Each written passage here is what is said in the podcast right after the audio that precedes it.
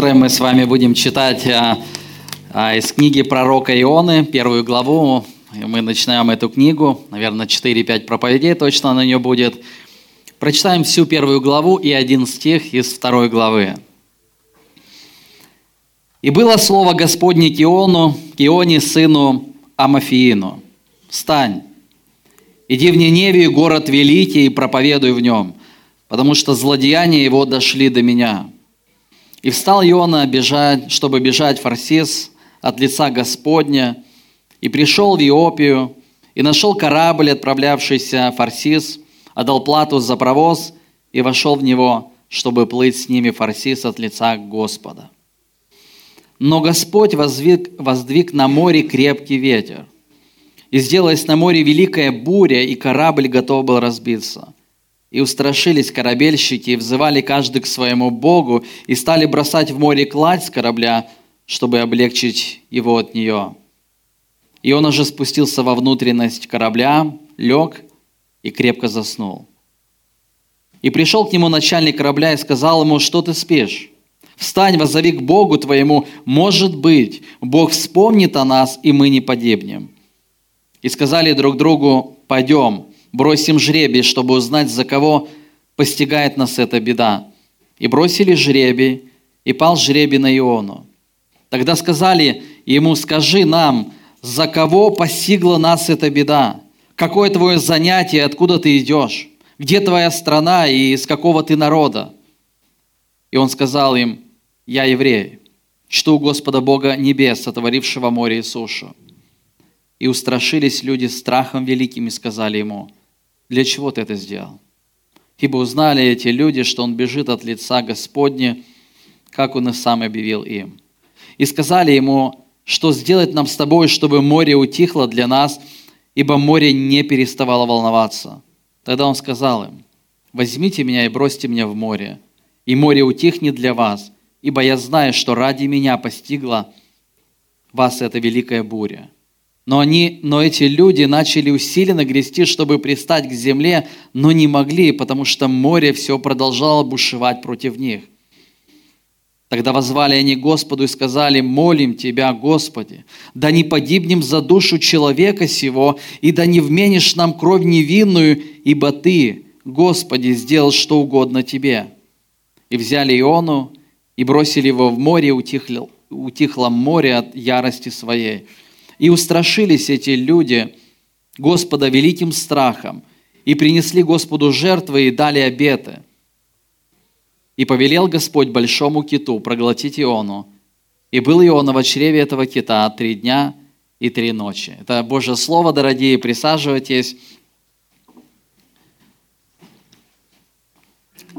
Прежде чем мы приступим более подробно а, изучать эту главу, давайте мы посмотрим очень кратко на структуру вообще этой книги.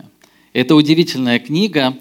Через всю книгу про Рока Ионы проходит основная тема. Основная тема всей этой книги, короткой книги, всего лишь четыре главы, но проходит тема всей книги.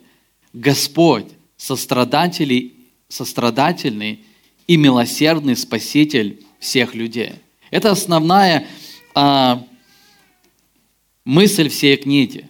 И ключевой э, стих в этой книге, это 4 глава, стих 2, который звучит вот так. «И молился он, то есть Иона Господу, и сказал, «О Господи, не это ли я говорил, когда еще был в стране моей?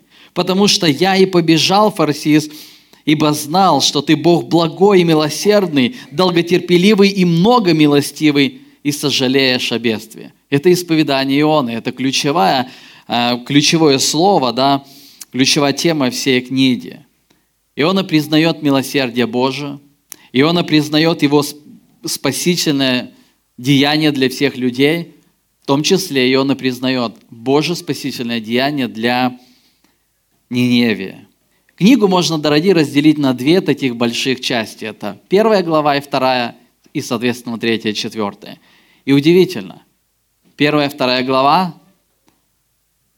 заключается в том, что Бог спасает моряков Иону, 3-4 главы, Бог спасает ниневитян Иону.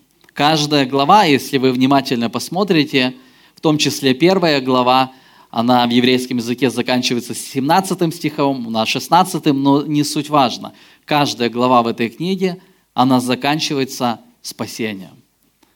Бог спасает Иону, Бог спасает моряков, Бог спасает невитян, и Бог снова спасает Иону. Таких четыре спасительных действия Божия. И знаете, для того, чтобы лучше понять послание книги пророка Ионы, нам немного нужно хотя бы кратко посмотреть, а в каких обстоятельствах жил Иона, в каких обстоятельствах развивались события, которые описаны в этой книге.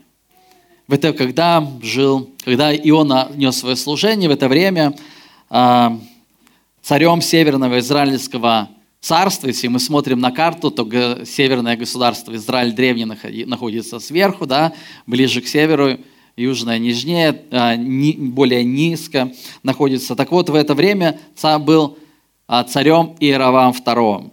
Иеровам II. Это был сильный царь, это был очень такой значимый царь. До этого царя Иеровама II, второго на Ближнем Востоке уже зарекомендовало себя молодое, достаточно сильное ассирийское государство – Ассирийцы, дело в том, что они были врагами Израиля, они угрожали северному государству. Они враги для Ионы в том числе они. Позднее, по причине вот этих внутренних беспорядков в самом ассирийском государстве, а, оно ослабло, и этим воспользовался Иеровам II, и он расширил границы северного государства за счет Сирии. Об этом предсказывал пророк Иона в 4 книга царств, 14 глава, стих 25 говорит об этом так. Он, то есть Иеровам II, он восстановил пределы Израиля от входа Вимав до моря пустыни по слову Господа Бога Израилева, которое он изрек через раба своего Иону. Таким образом, Иеровам II восстановил границы северного израильского государства, где они были во времена Соломона. Действительно, царствование Иеровама, оно, оно знаменуется ростом численности населения, а, расширением территорий, торговля, подъем торговли, процветание экономическое. И действительно, это достаточно такие были комфортные условия, но несмотря на вот это внешнее э, расширение, успех северного государства – оно находилось, это государство, в состоянии нравственного упадка, отступничества от Бога.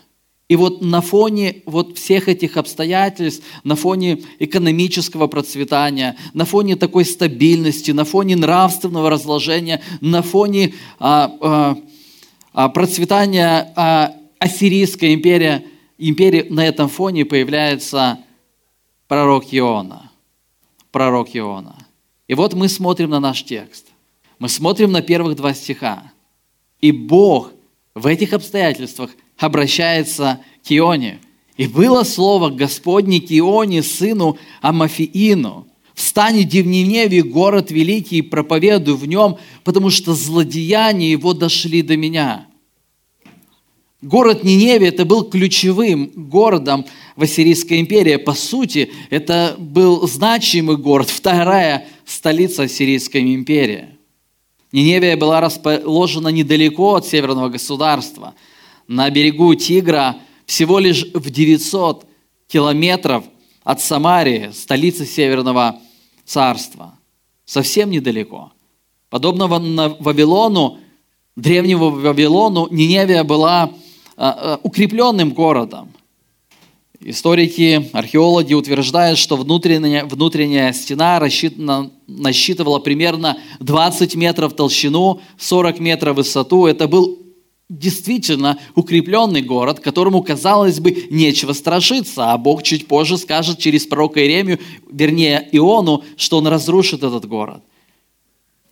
Но они не страшились.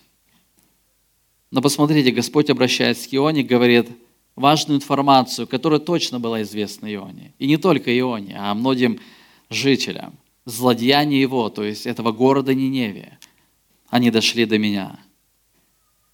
Книга Иона – это одна из ярких книг в Библии, которая раскрывает замысел Бога для этого мира. Спасение всех народов. Спасение в том числе врагов Израиля. Почему нужно Ионе идти в Ниневию? Потому что зло, потому что насилие, которое творятся в Ниневии, они достигли предела. Они дошли до небес. Историки отмечают в один голос, что ассирийцы – они были чрезвычайно жестокими правителями. Они были чрезвычайно изобретательными на всякого рода пытки. Это точно было хорошо известно жителям Азии. Ассирийские летописи сохранили различные заметки о своих правителях. Например, Ашур Насерпал II, который правил примерно 7, за 70, за 80 лет до служения а, Ионы, написал о себе такое слово – я ворвался на горные вершины и взял их. Посреди могучих гор я истребил их. Их кровью я окрасил горы в красный цвет, как шерсть. Остатками их я мрачил ущелья и обрывы гор. Я унес их добычу и их имущество. Головы воинов я их отрубил и соорудил из них столб напротив ворот города их. Юноши их и девиц их я сжег в огне. Я поставил стол против ворот города и всех вождей, поднявших мятеж, истязал и покрыл столб их кожей. Одних замуровал внутри столба, других насадил на столб, на коле, а иных привязал колем вокруг столба. Жестокие правители. Злодеяния дошли до небес. Но удивительно, вместо того, чтобы уничтожить этот город, уничтожить жителей города, подобно как Бог уничтожил, уничтожил за грехи Содом и Гамору, вместо этого – Бог посылает в этот город с вестью в своем спасении своего пророка. Бог не только справедлив и свят, но Он и сострадательный. Дорогие, давайте посмотрим на себя. Смотрим ли мы на людей вокруг себя вот глазами Бога? Да, мы видим людей вокруг себя, мы видим грешников, этих негодяев вокруг себя. Они живут рядом с нами, а мы мучаемся, да, в своей праведной душе с ними – нам не нравятся их разговоры, нам не нравятся их развлечения, их реакции, грехи, особенно тогда, когда они причиняют нам боль, дискомфорт, и в такие моменты не милости им хочется, а справедливого Божьего возмездия. Но замечаем ли мы вокруг себя людей не только через призму справедливости, но и через призму Божьего сострадания?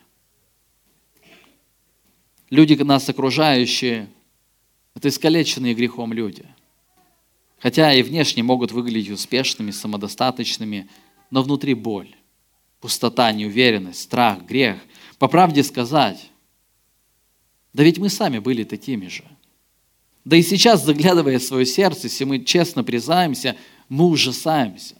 Потому что мы понимаем, там не все в порядке, там и обиды, там гнев, там зависть, злоба и многое чего другое. Мы не лучше людей, которые вокруг нас, которые вокруг нас, но Христос возлюбил нас. Он проявил свою благодать без каких-либо заслуг с нашей стороны, тогда, когда мы отвергали Его. Мы игнорировали Его, а Он взял наши грехи и вознес их на крест. Это действительно нас смиряет, это действительно нас побуждает смотреть на других людей не свысока – не с чувством превосходства, не с чувством справедливости за их грехи, а состраданием, с молитвой к Богу, о том, чтобы Бог пришел в жизнь этих людей, чтобы Он помиловал их, подобно как и нам. Но знаете, текст нас еще учит еще и трепетному отношению к Божьему Слову, к Божьим заповедям. Нам не всегда нравится Божье Слово, какие-то Его повеления, они не всегда удобны, но текст нам говорит, что нам нужно доверять Божьему Слову. Даже если это Божье Слово, даже если Его воля, оно, она не согласуется с нашим мнением. Нам нужно доверять Божьему Слову, если оно даже не согласуется с нашими желаниями. Нам нужно доверять Божьему Слову, даже если послушание Ему, послушание Божьей воли, оно может быть для нас невыгодным или может даже опасным. Потому что когда Божье Слово, оно для нас авторитетно, мы не оспариваем его, мы не торгуемся с Богом, а мы откликаемся на него. Мы желаем исполнять его. Обычно пророки пророчествовали, ветхозаветные пророки, они пророчествовали в рамках территории Израиля, израильских земель, но удивительно то, что Бог, Иону Бог посылает за пределы территории израильского государства. И Иона вроде должен послушаться Господа и пойти в Ниневию. Кажется, что мы так же поступили бы. Но вместо этого Иона не идет в Ниневию. Он убегает от Господа. Посмотрите на стих 3. «И встал Иона, чтобы бежать, бежать Фарсис от лица Господня, и пришел в Иопию, и нашел корабль, который, отправлявшийся в Фарсис, отдал плату за провоз и вошел в него, чтобы плыть с ним Фарсис от лица Господа». И естественный вопрос, который возникает у нас, у читателя. Почему, Иона, ты убежал? Иона, почему ты убежал от Божьего голоса, от Божьего слова, от Божьего призыва. И мы можем, конечно, накидать несколько причин, почему Иона убежал. Во-первых, мы выше говорили, что правители Ассирии были жестокими людьми, поэтому Иону они точно могли наказать за проповедь. Он хорошо понимал, что если он идет в Ниневию, он может оттуда никогда живым не возвратиться. Это билет в один конец. Во-вторых, ассирийцы были врагами Израиля. Уже до Ионы был период, когда ассирийские цари, они покоряли Израиль. Они брали с них дань, поэтому идти проповедовать, проповедовать своим врагам – это какое-то недоразумение просто. И он и никак к этому не мог готов. Вот куда пойти? Так можно в другое место, но только не в Ассирию. И он ненавидел ассирийцев. Они были для него врагами, они неоднократно пустошали его землю, они неоднократно убивали его соотечественников. И теперь вот Бог посылает его к ним. Это шутка ли какая-либо, что ли? И он был рад отправиться туда, но не для проповеди, а для того, чтобы уничтожить этих ассирийцев. А Бог вручает ему не оружие, а духовное оружие, Божье Слово, и посылает туда с вестью, чтобы побудить жителей Ниневии к покаянию, чтобы впоследствии помиловать их, простить их. И он желал им смерти – а Бог желал им спасения. И он всеми силами стремился к тому, чтобы этот народ был стерт с лица земли. Бог же, наоборот, стремился спасти ниневитян, привести их к раскаянию. Желания Ионы, видите, они не совпадали с желаниями Бога. В-третьих, это мышление, в котором сформировалось понимание, что только израильский народ – является избранным Божьим народом, достойным народом Божьих благословений, а язычники, а тем более уж эти сирийцы, не благословение должны, не благословение должны наследовать, а наказание. И на первый взгляд кажется, вот они причины. Ну вот же они причины для того, чтобы не идти пророку в, не, в Ниневию, но на самом деле это не причины – это не причины, потому что Бог избрал израильский народ, чтобы этот народ был народом-миссионером среди других народов.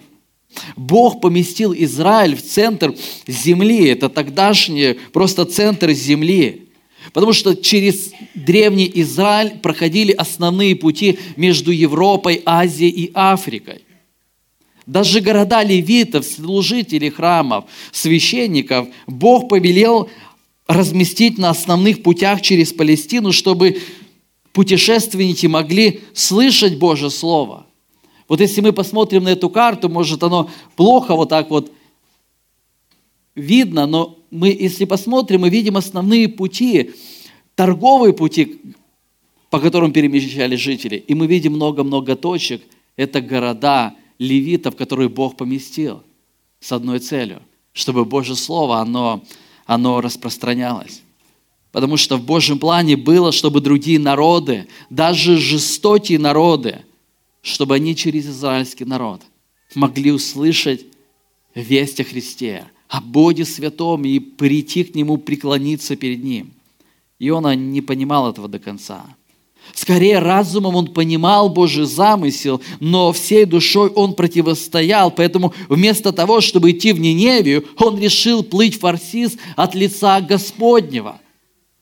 Но псалмопевец говорит, Псалом 138, «Куда убегу от Духа Твоего?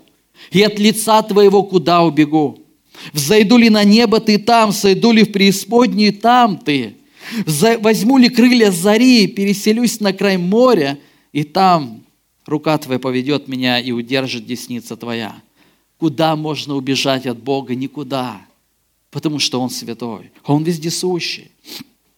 Грех уводит нас от Бога. Грех заставляет нас убегать от Бога. Но ведь это, мы сами можем это замечать в своей жизни, не правда ли? Когда мы согрешаем, мы не сразу бежим к святому Богу в молитве с раскаянием. Но у нас могут появляться мысли, что мы согрешили перед Богом. Мы огорчили Его, и поэтому Он не в восторге от нашего греха, поэтому нам и лучше как-то не молиться Ему сейчас, ну, на потом отложить. Это все проделки дьявола. Напротив, согрешая или сомневаясь, нам нужно бежать к Богу, а не от Бога. К Богу, а не от Бога, потому что от Бога мы никуда не убежим. Мы от Бога никуда не спрячемся. Адам в Эдемском саду попытался спрятаться от Бога. Не получилось. Но Иона решил повторить попытку убежать. Он спустился на корабль, и буквально текст можно перевести с еврейского как «он дал плату за его». Иудейские раввины предполагают на основании грамматики, что, скорее всего, Иона купил все билеты, если можно так сказать, все места в корабле. По сути, арендовал корабль, чтобы не ждать других пассажиров, а быстрее уплыть. Возможно, так оно и было, но текст показывает нам быстроту действий. Он направился в Фарсис, к берегам современной Испании. Во времена Ионы это была самая дальняя точка планеты, куда плыли корабли. Можно сказать, что Иона хотел убежать на край света, но вместо этого он оказался на глубине моря. Вот если мы посмотрим на карту, видите, а, Иона примерно находился вот здесь где-то, он спустился в Иопию, и он поплыл, если мы посмотрим на следующую карту, видите, 4000 примерно километров он решил сюда приплыть в Испанию достаточно, ну, по древним меркам это длинная дорога, 4000 километров, но в конечном итоге он не доплыл. Он не доплыл, а куда Бог собирался уплывать. Понимаете, Бог говорит ему, иди в Ниневию, он идет совершенно противоположную сторону. Читая книгу пророка Ионы, мы можем думать, вот как Иона мог так поступить? Что-то за причины, чтобы убежать в Фарсес. Ведь сам Бог дал ему повеление. Ведь мы иногда думаем, если бы к нам был Божий голос, мы бы точно бы оставили все свои дела, мы встали бы и пошли. Но возникают иногда у нас такие мысли. Вот если Бог бы нам проговорил, мы бы точно пошли. Знаете, тут же мы себя останавливаем. Мы останавливаем, потому что мы понимаем, Бог уже проговорил к нами. Бог уже проговорил к нам через свое слово. Мы читаем Матфея 28 главу. Это тот же самое повеление, что Бог дал Ионе. Идите, научите все народы, крестя их во имя Отца, Сына и Святого Духа, уча их все, что я повелел вам и все с вами во все дни до скончания века. Мы понимаем, что подобно Ионе, мы часто находим причины, чтобы не идти в этот фарсис, чтобы не идти в Ниневию своеобразную, не идти к своему коллеге, к своему соседу, другу, родственнику, с вестью о Христе, с вестью о суде и милости. Мы убегаем в свой фарсис, и мы говорим себе, ну я занят, я болею, неуместно, не умею, не знаю, в следующий раз. В конце концов, мне неприятны эти люди. Мне неприятны эти люди. У нас вчера в лесной сказке в нашем поселке был праздник Масленицы. Люди собирались, праздновали. И знаете, первая реакция. Ну, ну, ну вот что с этим язычеством, с этими людьми? И можно находить на множество различных причин, чтобы не идти. И мы часто так вот, мы склонны так мыслить. И, и Иона, очень часто это наш портрет. Смотря на книгу Ионе, можно себя видеть как в зеркале. Смотря на Иону, мы не ругать должны его, а мы видеть себя должны. Потому что это мы убегаем от Божьей воли.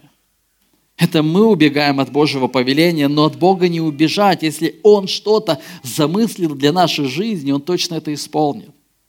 Он это совершит.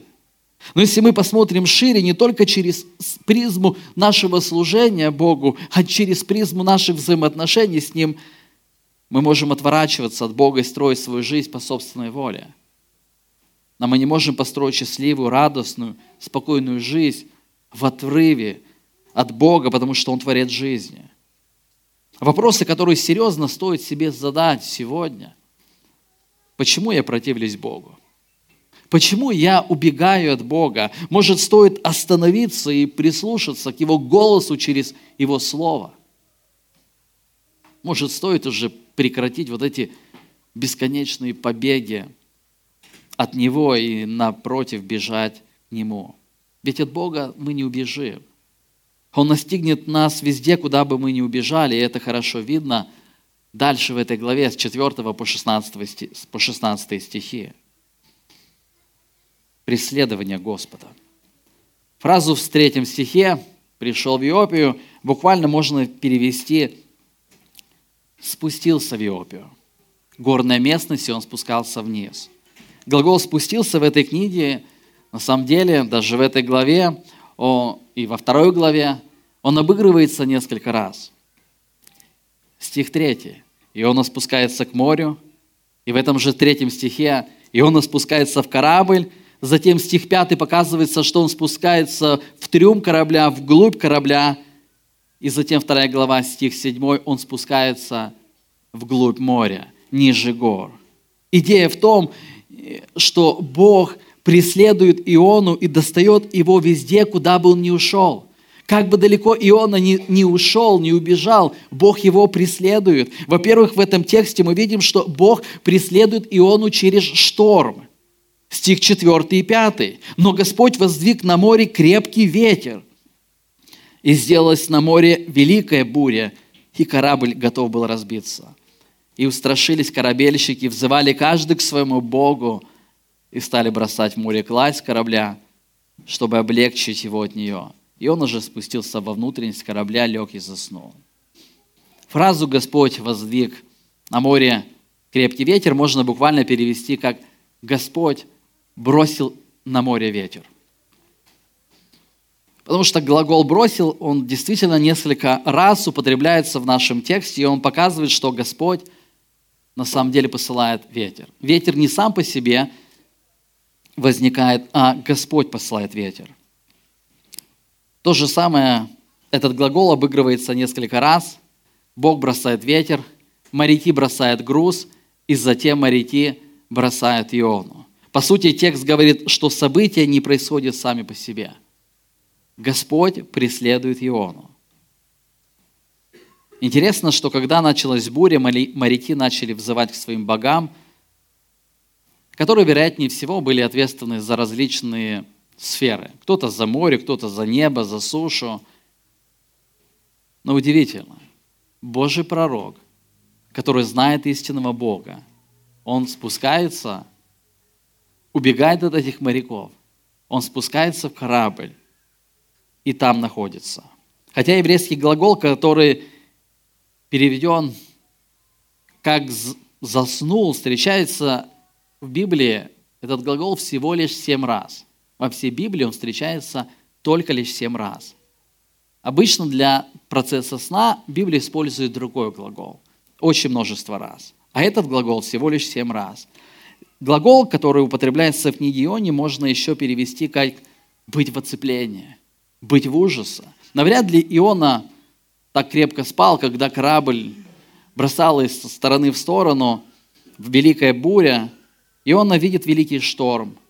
Иона видит великих корабельщиков. Он видит, как эти корабельщики взывают в своих молитвах, как они пытаются спасти, своих, спасти корабль. И, конечно, Иона точно понимает это Божье действие.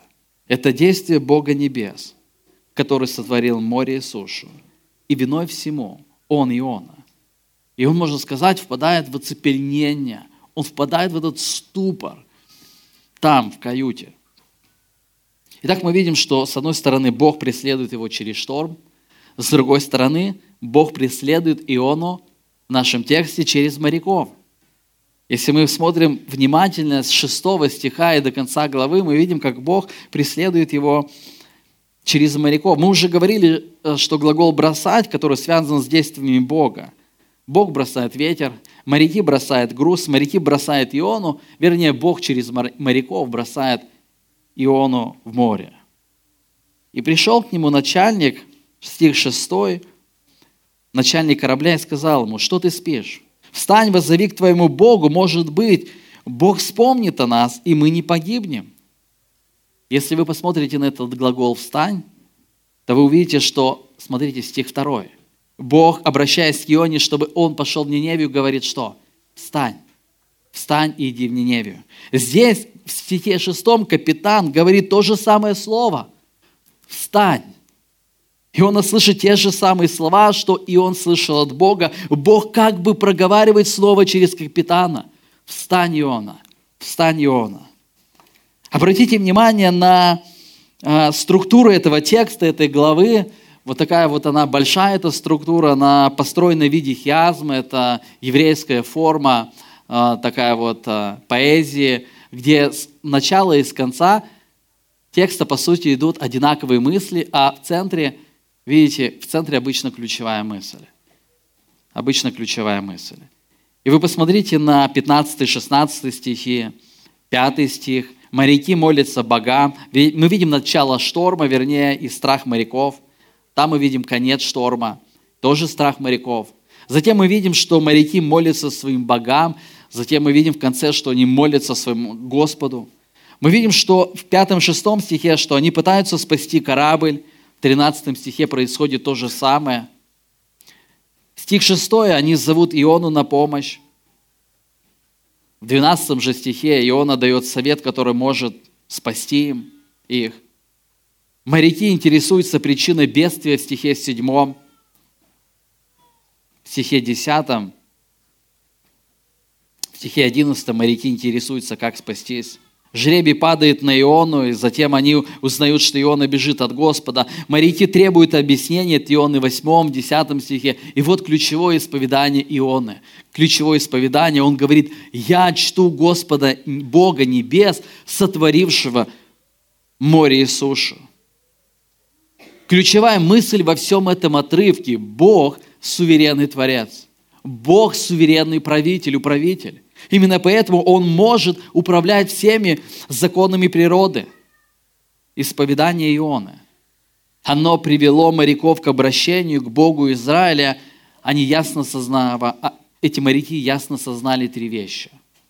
Во-первых, они поняли, что их человеческих сил недостаточно, чтобы они могли как-то спасти себя, чтобы они как-то могли исправить ситуацию, потому что они реально гребли, они реально там впахивались, но ничего не получается. Во-вторых, они ясно сознали, что их боги бессильны. Они не могут спасти их.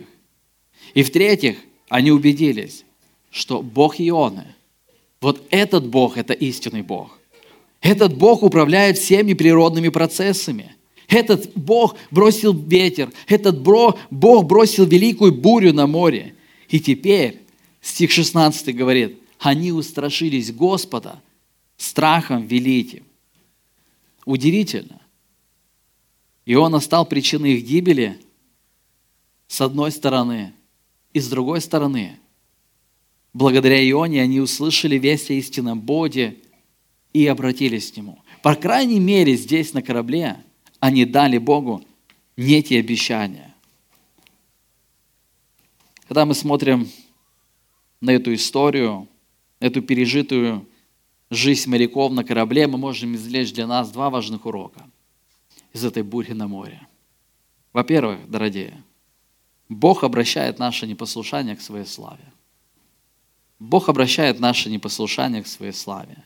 И он убегал от Бога, чтобы не идти проповедовать своим врагам-язычникам. Но ирония в том, что Бог так устроил, что сейчас здесь на корабле Иона проповедует язычникам, и они обращаются к Богу. Иона говорит, что чтит Бога, но по факту Иона не чтит Бога. По факту он убегает от Бога. И если бы Иону эти моряки, образно говоря, не прижали к стенке, то Иона Скорее всего. Он не говорил, кто он, куда он плывет, почему он убегает и так далее. По идее, Иона, он антипример для моряков. Он не пример, он антипример для моряков, но тем не менее, посмотрите, как удивительно Господь берет Иону, и он обращает его побег, его исповедь во благо. Он обращает его исповедь в свою славу. Я помню, как один мой друг бросил церковь, он начал грешить, сожительствовать своей девушкой. Тем не менее, время от времени, там, находясь в этом грехе, он рассказывал ей как-то о Христе. Вернее, не, не о Христе он рассказывал, о своей жизни. Прошлое в церкви, со Христом. И вот однажды ему девушка его сказала, какой ты глупец. Какой ты глупец, у тебя была такая прекрасная жизнь со Христом. У тебя была прекрасная церковь, у тебя был смысл жизни, у тебя были друзья, и ты взял и все это променял на, просто на пустоту, на ничто, на грех какой-то, на зло. И в конечном итоге он возвратился в церковь, она уверовала, и это прекрасная семья. Бог обратил, это Божья милость на самом деле. Бог обратил грех к своей славе. Подобное произошло здесь, на корабле, в котором был Иона. Был ли таков замысел Бога изначально? Нет, не был. Но Бог обратил непослушание Ионы к своей славе. славе. Знаете, это не оправдание нашему там, непослушанию, молчанию, мол, я буду грешить, бунтовать против его повеления, чтобы Бог прославился. Мы обсуждали это уже в послании римлянам множество раз. Мы согрешаем действительно.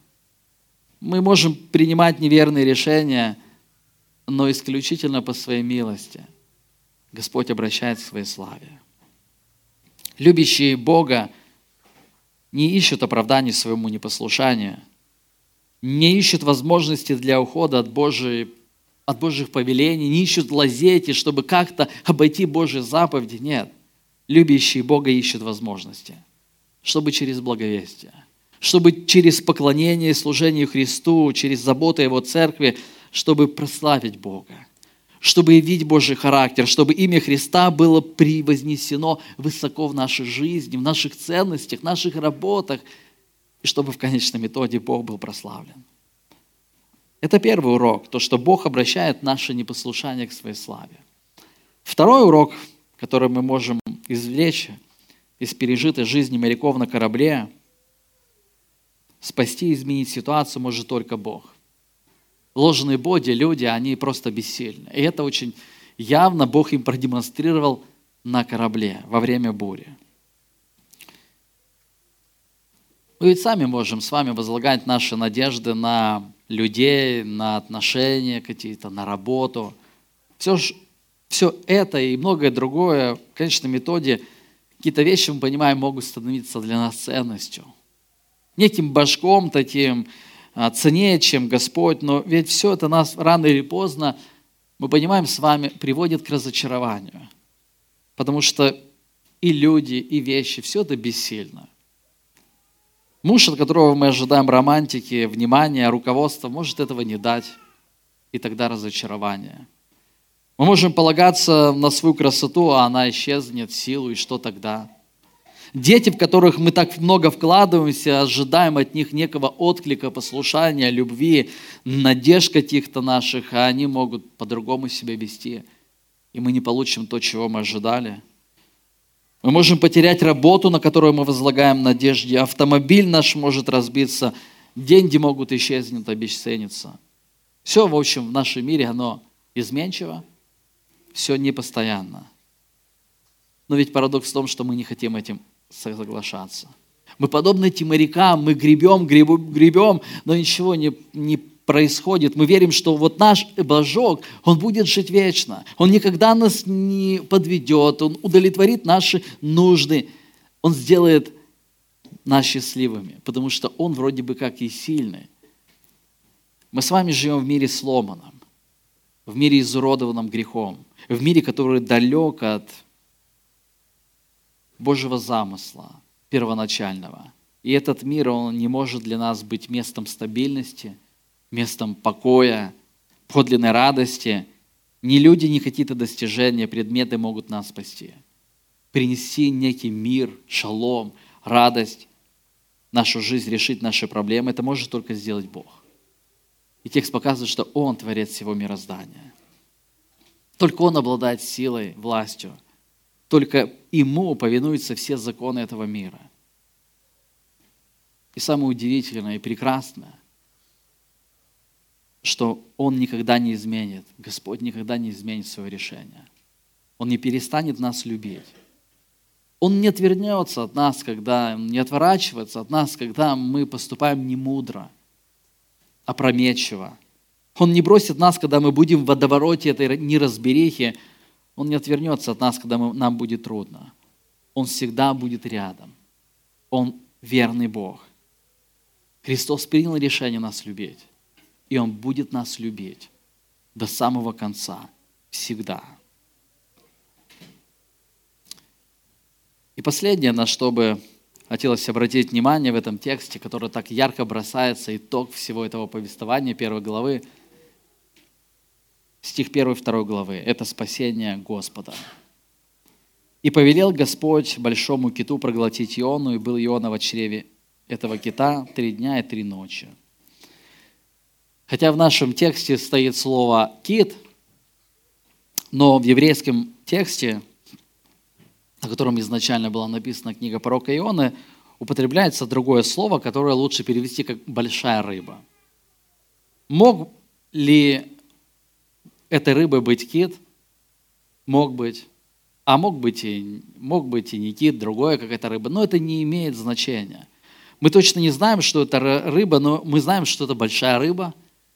И это рыбе Бог повелел проглотить Ионию. С одной стороны, Бог через рыбу преследует Иона, с другой стороны, рыба является спасением для Ионы. Иона был выброшен моряками за борт корабля. Казалось бы, вот жизнь пророка должна закончиться. А с этим должна и наша история должна была быть закончена в конце первой главы. Однако Господь неожиданно, удивительно продолжил историю, эту историю. Он, вопреки всему, избавил от этого непослушного пророка от смерти. То, что пережил Иона, осталось запечатленным на страницах Библии, чтобы на этом примере каждый человек мог увидеть, познать любящий и милующий характер святого Бога. Сегодня для каждого живущего на земле человека звучит эта радостная весть. И инициатором этой радостной вести является сам Бог. Мы, мы не можем сами спасти себя. Мы тонем в этой пучине греха, подобно Ионе, и нам нужен Спаситель извне. Позже, спустя семь веков после этих событий, которые здесь происходили, примерно плюс-минус 700 лет прошло, и мы знаем, что в мир пришел другой пророк. В мир пришел пророк с большой буквы Иисус Христос, и в отличие от Ионы, он не убегал от грешников. Он, напротив, пришел к грешникам, чтобы не для того, чтобы осудить их, вынести им вердикт справедливый, а для того, чтобы спасти. Новый Завет говорит, что подобно Ионе, этот пророк Иисус Христос был в сердце земли три дня и три ночи, но не за свои грехи, а за грехи людей – он взял наши грехи, чтобы мы не попали во мрак ада, но воскресли с Ним для жизни вечной. Благодаря пророку Христу мы обрели смысл. Мы обрели полноту жизни, которая заключается в нашем благодарном поклонении Христу, в нашем соучастии в спасительном деле Иисуса Христа в этом мире. Мы спасены не для бесцельной жизни. Мы понимаем, что мы с вами спасены не для эгоистической жизни, а для того, чтобы распространять славу Иисуса Христа через проповедь Евангелия, через радостные отношения, через радостное поклонение Ему. Да, мы допускаем много ошибок. Это правда. Мы, мы ну, множество допускаем ошибок в своей жизни. Мы часто или редко, или иногда мы убегаем подобно Ионе. Мы можем смотреть на других людей через призму своего видения, через призму своих лекал каких-то. Но надежда в том, и радость в том, что Иисус продолжает и будет продолжать совершать свой труд в нас. Даже если ему нужно будет провести нас, подобно Ионе, через шторм, через обстоятельства сложные. В конечном итоге это все равно Его любовь по отношению к нам. Дорогие, осознавая, что сделал для нас Иисус на кресте. И как Он возлюбил нас там на кресте, что дал свою жизнь за нас. Это действительно смиряет нас и рождает в нашем сердце отклик. Рождает в нашем сердце отклик Христу, отклик людям, которые вокруг нас. И это побуждает смотреть на этот мир, на тех людей, которые вокруг нас, со страданием подобно Богу. Давайте об этом помолимся сейчас.